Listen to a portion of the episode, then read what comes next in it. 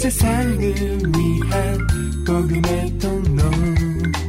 CGM TV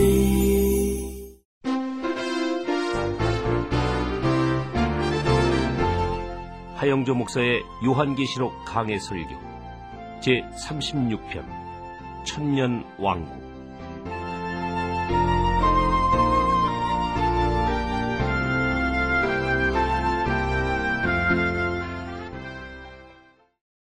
오늘 하나님 말씀은 어, 신약성경 히브리서입니다. 12장 25절에서 29절 말씀. 요한계시록하고 아주 가깝습니다. 너무 멀리 가지 않길 바랍니다. 25절에서 29절 같이 읽습니다. 시작. 너희는 삼가 말하신 자를 거역하지 말라. 땅에서 경고하신 자를 거역한 저희가 피하지 못하였거든. 하물며 하늘로 쫓아 경고하신 자를 배반하는 우리일까 보냐.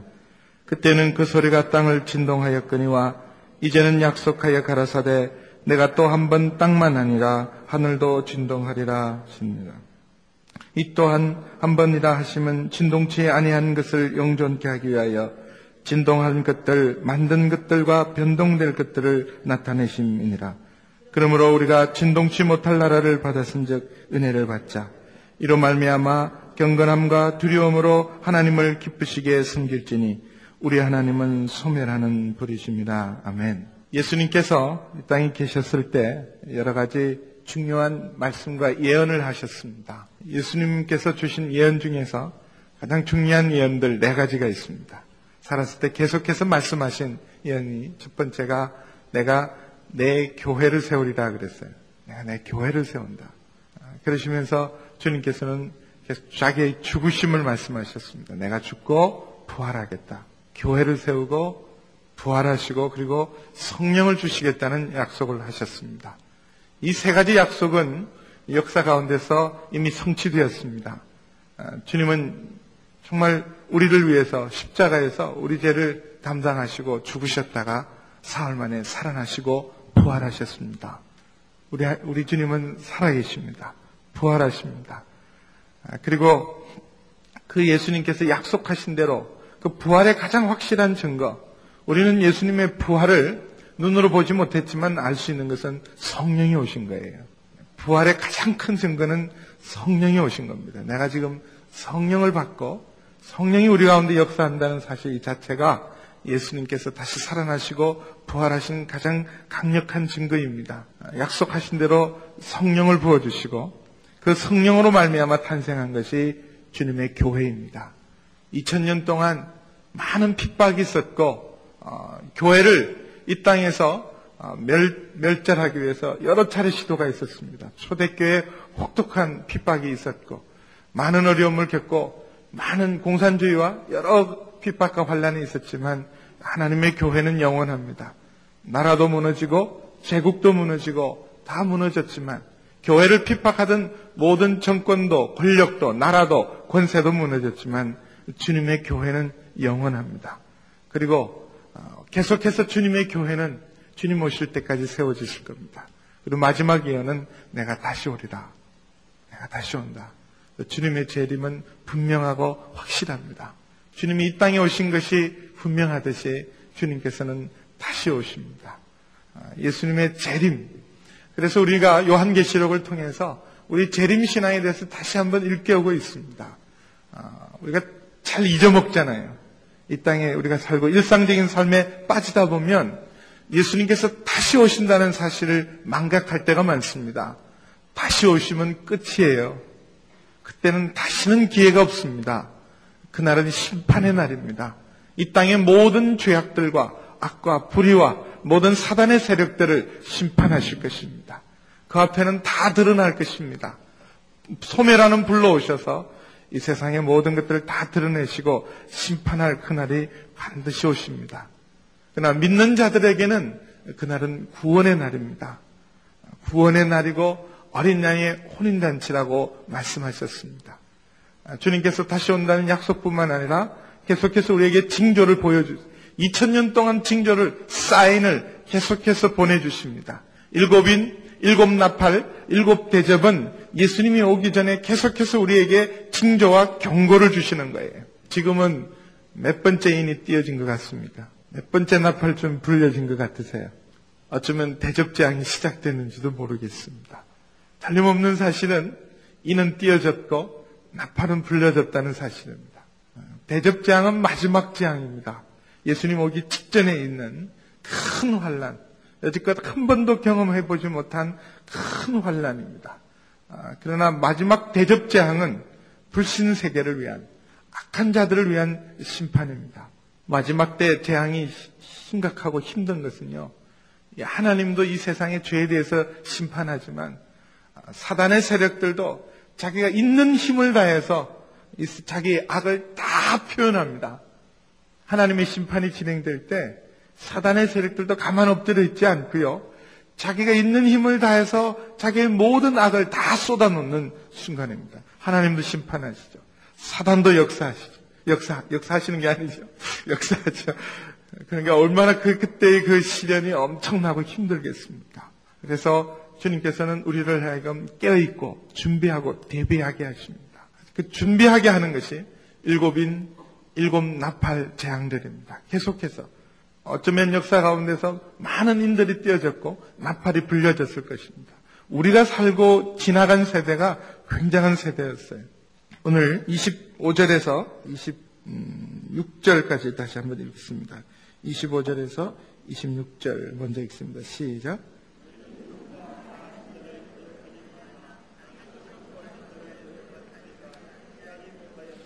하늘로서 길을 배반하는 우리를 까보냐. 그때도 그 소리가 땅을 진동하였거니와 이제는 약속하여 가라사대 내가 또 한 번 땅만 아니라 하늘도 진동하리라 하셨느니라. 땅에서 경고하신 자의 경고도 피하지 못했다 그랬어요. 노아가 경고한 것처럼 정확하게 홍수는 있었습니다. 사람들이 노아의 말을 우습게 생각했어요. 한 번도 홍수라든지 그런 천재지변을 겪어보지 못한 노아 이전의 사람들, 천재지변에 대해서 그런 홍수가 있을 거라고는 꿈에도 생각하지 않았습니다. 근데 우리는 수많은 천재지변을 겪고 있습니다. 엄청난 변화들, 지진이, 첫째 지진이 있고, 홍수가 있고, 많은 천재지변들을 경험하고 있습니다. 한 번도 경험하지 못했던 노아 이전의 세대에게도 주님이 경고하셨어요. 홍수로 이 세상을 심판하리라. 그런 것처럼 땅에서 경고한 노아의 경고도 피하지 못했어요. 그리고 모세를 통해서도 하나님 계속해서 경고하십니다. 하나님을 거역하고 불순종하는 자를 심판하신 하나님의 음성을 모세를 통해서 들려줬고 그 모세가 이 경고대로 하나님을 거역하고 대적한 자들을 심판하신 하나님이 하늘로 쫓아 우리 주님을 통해서 예수님을 통해서 경고하신 것은 반드시 이루어집니다. 모세의 말도 이루어지고요. 노아의 말도 성취되는데 예수님의 말씀은 반드시 성취되고 이루어집니다. 내가 다시 와서 이 세상의 모든 악을 심판하실 것이고 그리고 믿는 자들을 구원하는 그날이 오십니다. 그래서 그때는 이제는 땅을 진동하는 정도가 아니라 그지요. 지금은 땅을 진동해서 우리를 경고하지만 그때는 하늘도 진동하리라. 하늘, 땅뿐만 아니라 하늘을 진동하는 그날이 오십니다. 주님이 오시면 땅과 하늘과 지축이 되어들고 하늘과 땅과 우주의 축이 다 바뀌는 그런 엄청난 변화가 있을 것을 경고하고 있습니다. 일곱인, 일곱 나팔, 일곱 대접 재앙을 보면요. 한번 띄어지면 중지하지 않습니다. 하다가 마시는 법이 없어요. 일곱인 뛰다가, 에이, 이제 그만하자. 그랬으면 얼마나 좋겠어요.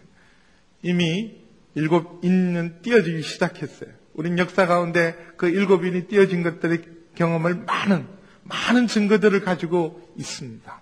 이미 띄어졌어요. 띄어지면 계속되는 거예요. 지금도 계속되고 있습니다. 지금도 우리의 삶 가운데 하나님의 경고는 계속되고 있습니다. 흔들리는 세상. 하나님이 이 땅을 흔들고 계시는 것. 하늘도 흔들린다. 땅만 아니라 앞으로 하늘도 흔들린다는 것을 말씀하고 있어요. 우리가 살고 있는 곳이 영원한 곳이 아닙니다.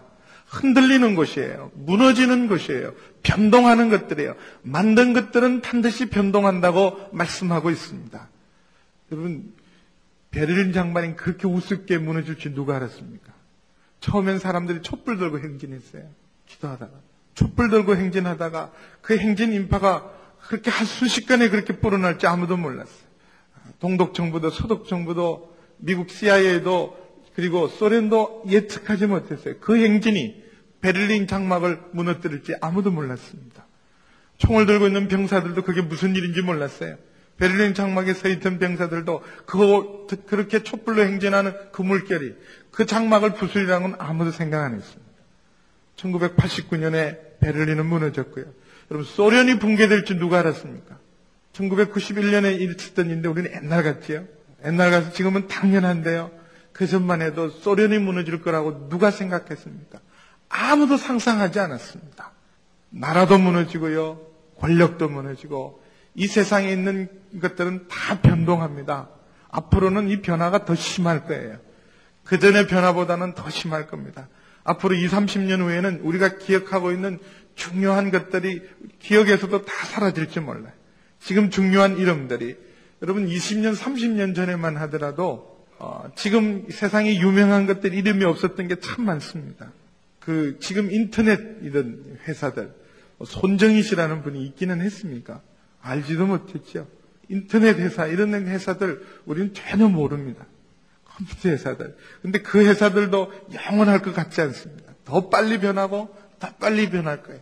앞으로 30년 후면 우리가 기억하고 있는 이름들은 어, 많이 없어질 거예요. 전혀 생각하지 못했던 것이 계속 등장할 것입니다. 그럴 때 우리가 기억해야 될 것이 있어요. 이 세상은 영원한 것이 아무것도 없습니다. 세상만 흔들리는 것이 아니라 우리의 삶도 흔들리죠. 내 사업도 흔들리고, 우리의 직장도 흔들리고, 우리의 가정도 흔들리고, 그리고 내 건강까지도 흔들립니다. 가끔씩은요, 몸살도 하는 게 좋습니다. 가끔씩은 좀 이렇게 감기도 걸려봐야 돼요. 그래서, 아, 나도 아프고, 나도 연약하구나. 그걸 알아야 돼요. 항상 나는 건강하고, 항상 별일 없을 것 같다가 한꺼번에 넘어져요, 한꺼번에. 흔들리고 변동합니다. 우리의 삶은 끊임없이 흔들리잖아요. 세상에 안전지대가 없어요. 안전한 곳이 없습니다. 많은 사람들이 IMF가 왔을 때 안전한 곳에 이민했어요. 여러분들이 이민했는데 그것도 안전할까요? 이 땅에는 안전지대가 없습니다. 기억하셔야 합니다. 이 땅은 절대로 영원하지 않습니다. 일곱인, 일곱 나팔, 일곱 대접, 그리고 이 땅을 땅만 아니라 하늘도 진동하시고 우리 주님께서 이 땅을 심판하시고 영원한 나라를 세우실 것입니다. 27절 한번 읽어보시겠습니다. 27절 시작.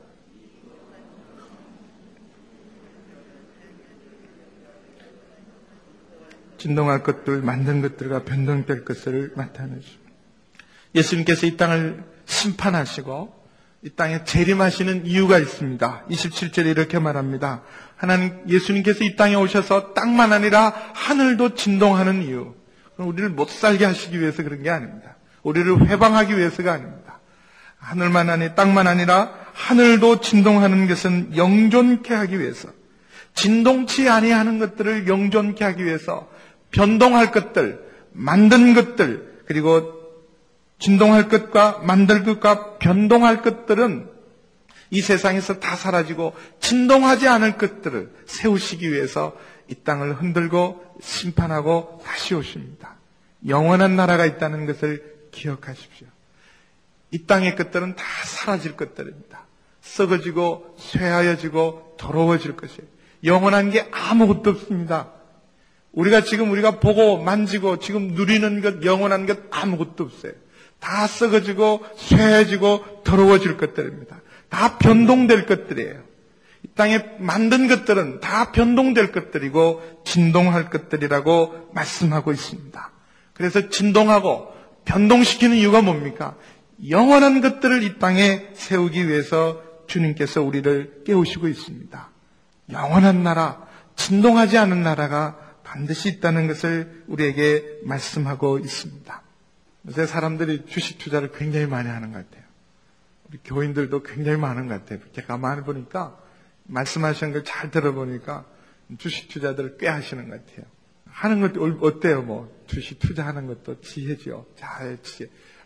투기해서 도박하듯이만 하지 않으면 건강하게 투기한, 투자하는 것은 좋다고 생각합니다.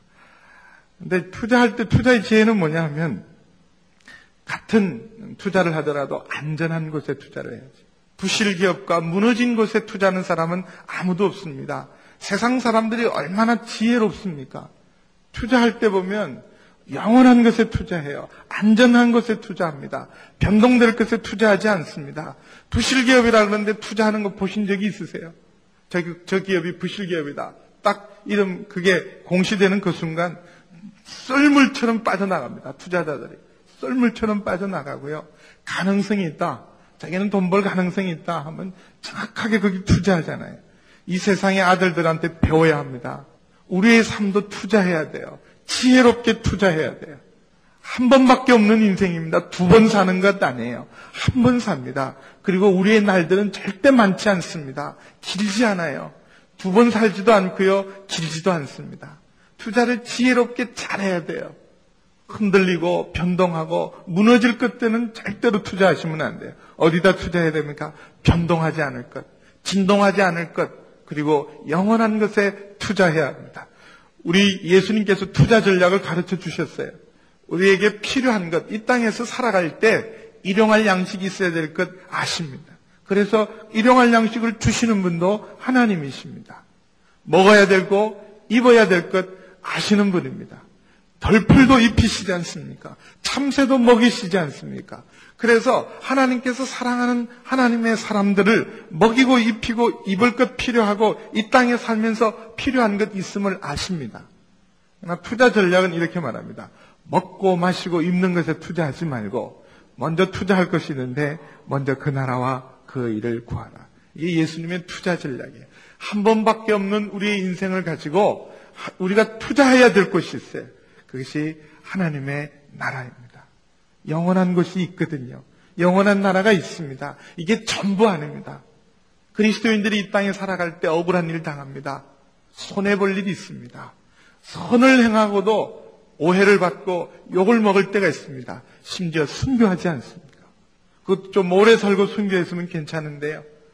초대교회 성도들, 예수님의 제자들 보면요.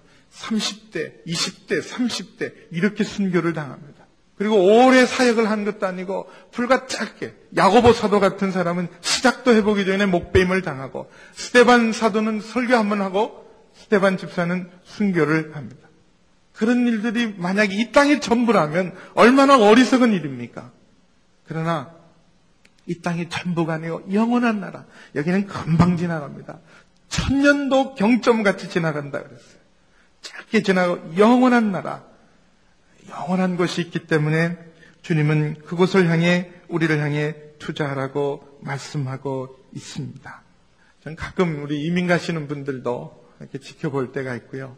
해외 가서 많은 이민 교회들도 돌아보기도 하면서 그 이민하는 것에 대해서 제가 이렇게 굉장한 교훈을 많이 얻어요. 이민하시는 분들 보면 이때는 여기는 관심이 없어요. 만약 내가 캐나다로 가기로 했다. 그러면 온통 관심이 어디가 있습니까? 캐나다에 가 있어요. 여기는 정리해요. 그리고 그 길을 준비합니다. 그래서 모든 걸 어디다가 맞추냐 하면 앞으로 이민 가서 살 것을 위해서 준비를 해요. 모든 준비를. 학교도 알아보고, 집도 알아보고, 다 교회도 알아보고, 다 알아보고, 여기 거는 다 정리하고, 웬만한 건 다 주고 가시더라고요. 차도 주고 가시고, 가구도 주고 가시고, 필요한 것 미련 없이 다 주고 가세요. 그래요. 이 땅에 사는 것은 우리 이민 준비하는 거예요. 이사 준비. 어디로요? 천국으로. 하나님 나라 이사 준비하고 사는 거예요. 그래서 어디다가 집중적으로 투자해야 됩니까? 영원한 나라. 하나님의 나라를 위해서 우리의 삶을 집중적으로 투자하고 그리고 여기는 뭡니까? 떠날 준비하는 거예요. 근데 악착같이 여기서 살려는 사람이 있어요. 영원히 여기서. 주님 오셔도 난 여기 못 떠납니다. 제가 이전에 그 걸프전이 있을 때요. 아, 그 이라크하고 그, 좀, 뭐죠? 걸프전이 있을 때 보니까 우리나라 사람인데요. 전쟁 중에도 다시 들어가더라고요. 그 왜 가냐 그랬더니, 왜 내가 그게 피땀 흘려서 사업을 하고 사업하고 가게가 있는데 두고 못 나온다는 거예요. 전쟁이 있고 다 피난하고 다 대피했는데도 그 길을 가더라고요. 대한민국 만세 그랬어요, 제가. 와, 우리나라 사람들 굉장하다. 생명 걸고 들어가요, 그 길을. 근데 그는 어리석어요. 아깝지요. 수년 고생해서, 그 열사해서 얼마나 고생하셨겠어요. 그래서 겨우 기반 잡았는데, 이걸 하루아침에 전쟁으로 날리게 생겼으니까 얼마나 아깝겠어요. 그러나 그거 사라질 것들이에요. 변동될 것들입니다. 이 땅에 사라질 것들에, 불탈 것들에, 변동될 것들에, 없어질 것들에 투자한 건 미련한 것들이에요. 영원한 나라, 다시 오실 나라, 그 나라를 투자하는 것이 지혜라고 우리 주님께서 투자 전략을 말씀하셨어요. 그러면 이 흔들리는 이 세상에서는 우리는 어떻게 살아야 됩니까? 믿음으로 살아야 돼요. 흔들리는 이 세상 가운데 사는 원칙 믿음 외에는 못 삽니다. 믿음으로 살아야 될 것을 말씀하고 있습니다. 여러분 성경이 그리고 우리의 역사가 보여준 게 뭡니까? 하나님의 약속을 믿고 산 사람, 하나님의 말씀을 믿고 산 사람, 하나님께 모든 걸 건 사람들이 결코 어리석은 사람들이 아니다는 사실이에요. 이 세상이 오히려 전부인 줄 알고 이 세상만을 위해서 살았던 사람들. 우리는 역사가 있지 않습니까? 당장 보기에는요, 자기만을 위해서 살고, 이 땅에서 열심히 살고, 이 세상을 위해서 살았던 사람이 지혜로운 사람 같아요. 그리고 하나님의 말씀과 하나님의 약속을 기초해서 살았던 사람은 어리석은 사람 같습니다. 그러나 여러분, 우리는 압니다. 하나님의 약속을 믿고, 하나님의 말씀을 믿고, 하나님을 신뢰하고 산 것이 어리석은 삶이 아니라는 것을 우리는 압니다. 이 세상을 믿고 이 세상이 모든 것인 줄 알고 이 세상을 위해 살다 간 삶이 얼마나 허무한 삶인지도 우리는 압니다. 오직 의인은 믿음으로 말미암아 살리라. 결국은 놓을 것들이에요. 결국은 놓아야 될 것들 그리고 결코 놓지 않아야 될 것들 있습니다. 결국은 우리가 붙들어야 될 그것을 위하여 결국 놓아야 될 것을 놓는 것은 어리석은 일이 아닙니다. 이건 제 말이 아니고요. 짐 엘리엇이라는 선교사님의 28살에 순교했던 남미의 이전도 종족을 향해 가다가 복음 전하다가 텐트에서 무참하게 살해당한 28 먹은 젊은이의 고백이었어요. 그의 일기 이렇게 기록해 놨어요. 자기 편안하고 안락하고 보장된 삶을 포기했어요. 좋은 대학을 나왔습니다. 시카고에서. 좋은 대학을 나왔고 그는 보장된 미래가 있었어요. 그러나 보장된 미래, 그리고 거의 편안한 가정이 있었어요. 막 결혼해서 신혼이고 얼마 되지 않는 거의 부인도 있었습니다. 보장되고 안전한 것을 놓았어요. 뭘 위해서? 복음을 위해서. 하나님 나라를 위해서. 그래서 가서 정말 무참하게 살해당했습니다. 어리석습니까? 안 그래요. 그 짐 엘리엇 한 사람의 희생으로 헌신으로 말미암아 그 모델른 종족 전체가 다 하나님 앞으로 돌아오는 놀라운 역사가 있었어요. 그, 그 부인이 엘리자베스 엘리엇이 지금도 살아있어요. 지금도 살아있으면서 그 희생으로 그 젊은이들의 희생으로 말미암아 미국의 젊은이들이 다시 하나님 나라를 위해서 선교로 헌신하는 불같은 일들이 일어났습니다. 결코 어리석은 일 아닙니다. 여러분 박승철 선교사님보다 우리가 더 낫다고 누가 말? 나는 살았으니까 더 낫습니까? 전 절대 그렇다고 생각하지 않습니다. 선교지에서 하나님의 부르심을 받은 건 그건 영광이고 축복입니다. 어차피 한 번 죽어요. 한 번 죽을 때 우리가 어떻게 살다가 어떻게 주님 맞을 것인지를 준비해야 됩니다. 결국은 놓아야 될 것들이에요. 붙들고 수 있는 것 아무것도 없습니다. 그건 전설이라고 생각합니다. 이게 사실인지는 사실이라고 생각하지 않고 후대에 누가 만들었다고 생각해요. 알렉산더 대제가 30대에 죽지 않습니까? 전 세계를 정복하고 아주 젊은 나이에 누려보지도 못하고 알렉산더 대왕이 죽을 때 그랬다 그래 유언으로 관에다가 구멍을 뚫어서 자기 손을 내놓게 했다 그래. 그래서 이게 빈손이죠. 아무것도 가져가는 게 없어요. 온 세상을 다 정복했지만 아무것도 가져갈 것이 없어요. 이 땅에 우리가 반드시 놓아야 될 것 있고 붙들어야 될 것 있습니다. 근데 붙들어야 될 것을 위해서 반드시 분명히 놓아야 될 것, 결국은 놓아야 될 것들을 놓는 것은 어리석은 건 아닙니다. 근데 마지막까지 붙들고 마지막까지 놓지 않으려고 애쓰는 것은 어리석음입니다. 16절을 거슬러서 읽어보실까요? 히브리서 12장 16절을 보십시오. 장자의 명분을 판이에서와 같이 망령된 자가 있을까 두려워하라.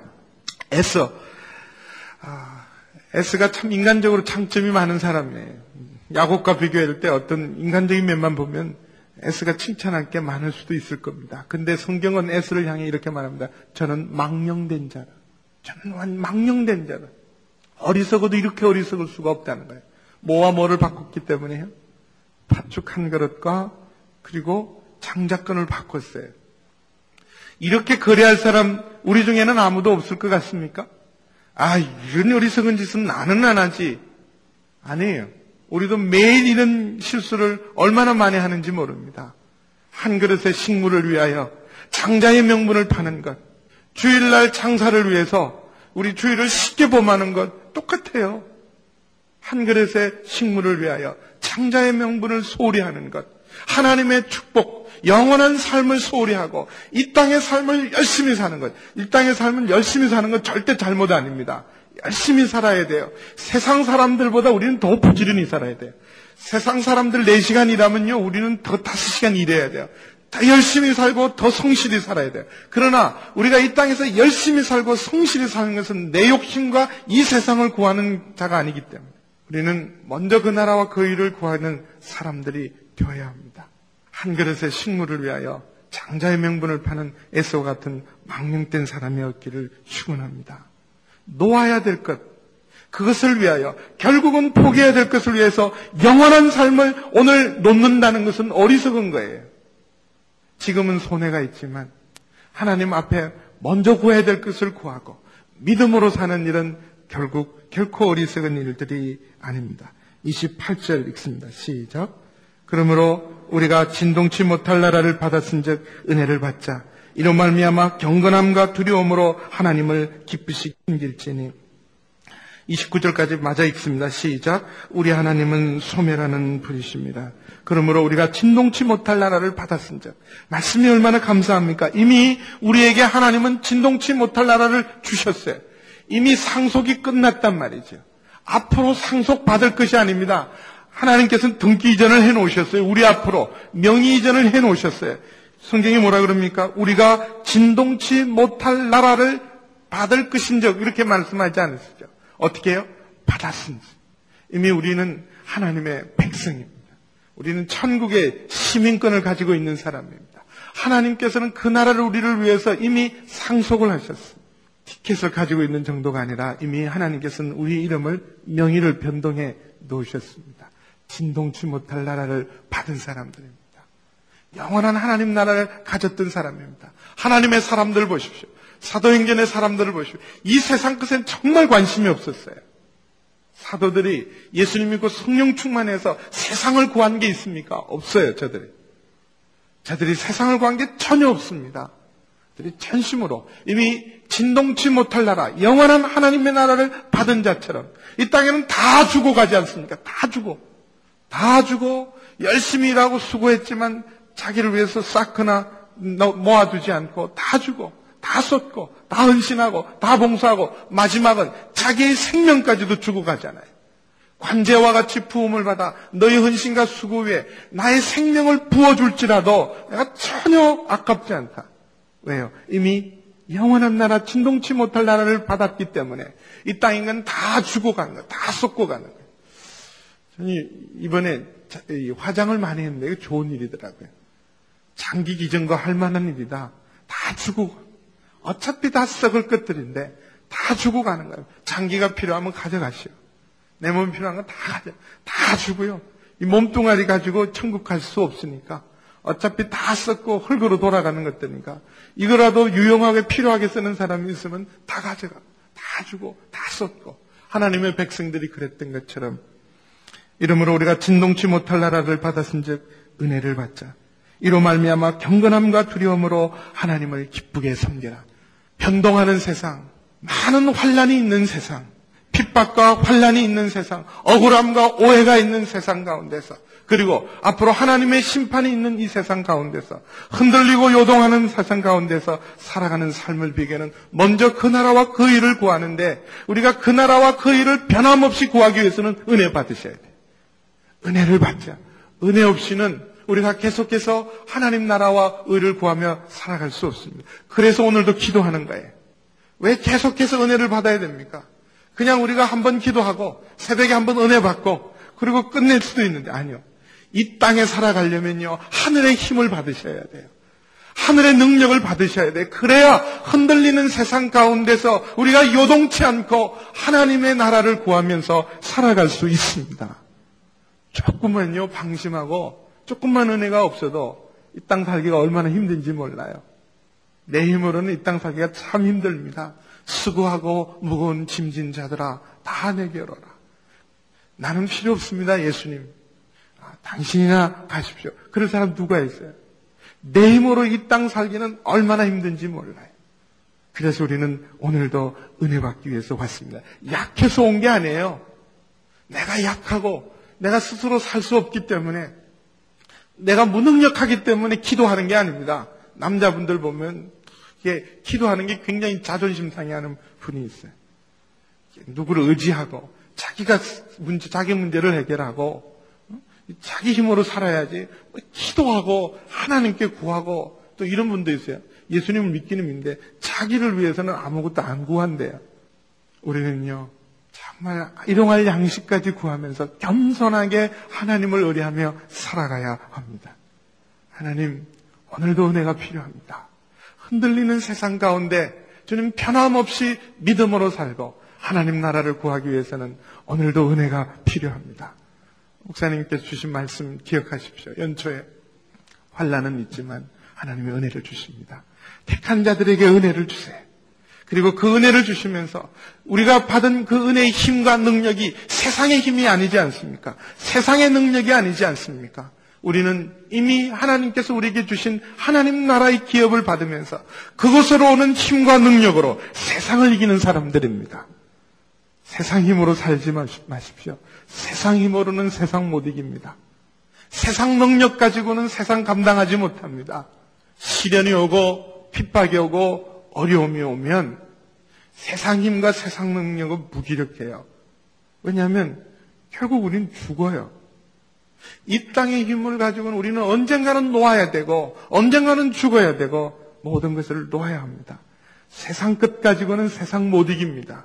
하나님께서 주시는 능력과 은혜만이 세상을 이길 수 있고 그리고 변동하는 세상 가운데서도 영원한 나라를 소망하며 오늘도 흔들리지 않고 우리가 믿음으로 살아갈 수 있습니다.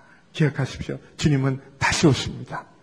그리고 변동하는 것들 때문에 놀라지 마십시오. 두려워하지 마십시오. 마땅히 변동될 것이 변동되는 거예요. 마땅히 흔들린 것들이 흔들릴 때 세상 사람들은 다 두려워하고 놀래도 우리는 기대할 게 있습니다. 그렇습니다, 하나님. 이렇게 흔들리고 변동되면 하나님께서 영원한 것을 주실 줄 믿습니다. 세상 것 다 잃어버려도 걱정하지 마세요. 비교할 수 없는 놀라운 은혜로 하나님이 우리를 세우시고 마침내 승리하게 하실 것입니다. 기도하시겠습니다. 하나님의 은혜를 받고 하나님을 경건함과 두려움으로 하나님을 기쁘게 섬기라고 말씀하고 있습니다. 비록 이 땅에 그리스도를 믿고 하나님을 믿는 사람들이 핍박이 있고 환란이 있고 희생이 있고 억울한 일을 당하지만은 그러나 경건함과 두려움으로 하나님을 기쁘게 섬기라. 왜냐하면 하나님께서 변동될 것들이 변동하고 나면 변동치 않은 것들 진동치 않을 나라를 우리에게 영원히 주실 줄 믿기 때문에 그렇습니다. 그래서 이렇게 권고합니다. 하나님을 기쁘게 섬기는 것은 구체적으로 13장에서 계속 이렇게 말합니다. 형제 사랑하라. 그리고 손님을 찐히 대접하라. 그리고 자기와 함께 갇힌 것 같이 갇힌 자들을 생각하고 자기도 몸을 가졌은즉 학대받은 자를 생각하라. 모든 사람은 혼인을 귀히 여기고 침소를 더럽히지 않게 하고 음행하는 자들과 간음하는 자들은 하나님께서 심판하시라. 돈을 사랑치 말고 있는 말을 족한 줄 알라. 과연 내가 너희를 버리지 아니하고 과연 너희를 떠나지 아니라. 아멘. 주님 그렇습니다. 형제를 사랑하게 해주시고 하나님 나그네를 대접하게 해주시고 갇힌 자를 생각하게 해주시고 하나님 질병으로 고난받는 우리의 형제들을 위해 중보할 수 있도록 도와주시고 깨끗하고 정결한 삶을 살게 하시고 돈을 사랑치 말게 하여 주시고 하나님 있는 것으로 촉하고 주를 위해 헌신하고 봉사하게 하여 주시옵소서. 예수님의 이름으로 기도하옵나이다. 복음의 통로 CGM TV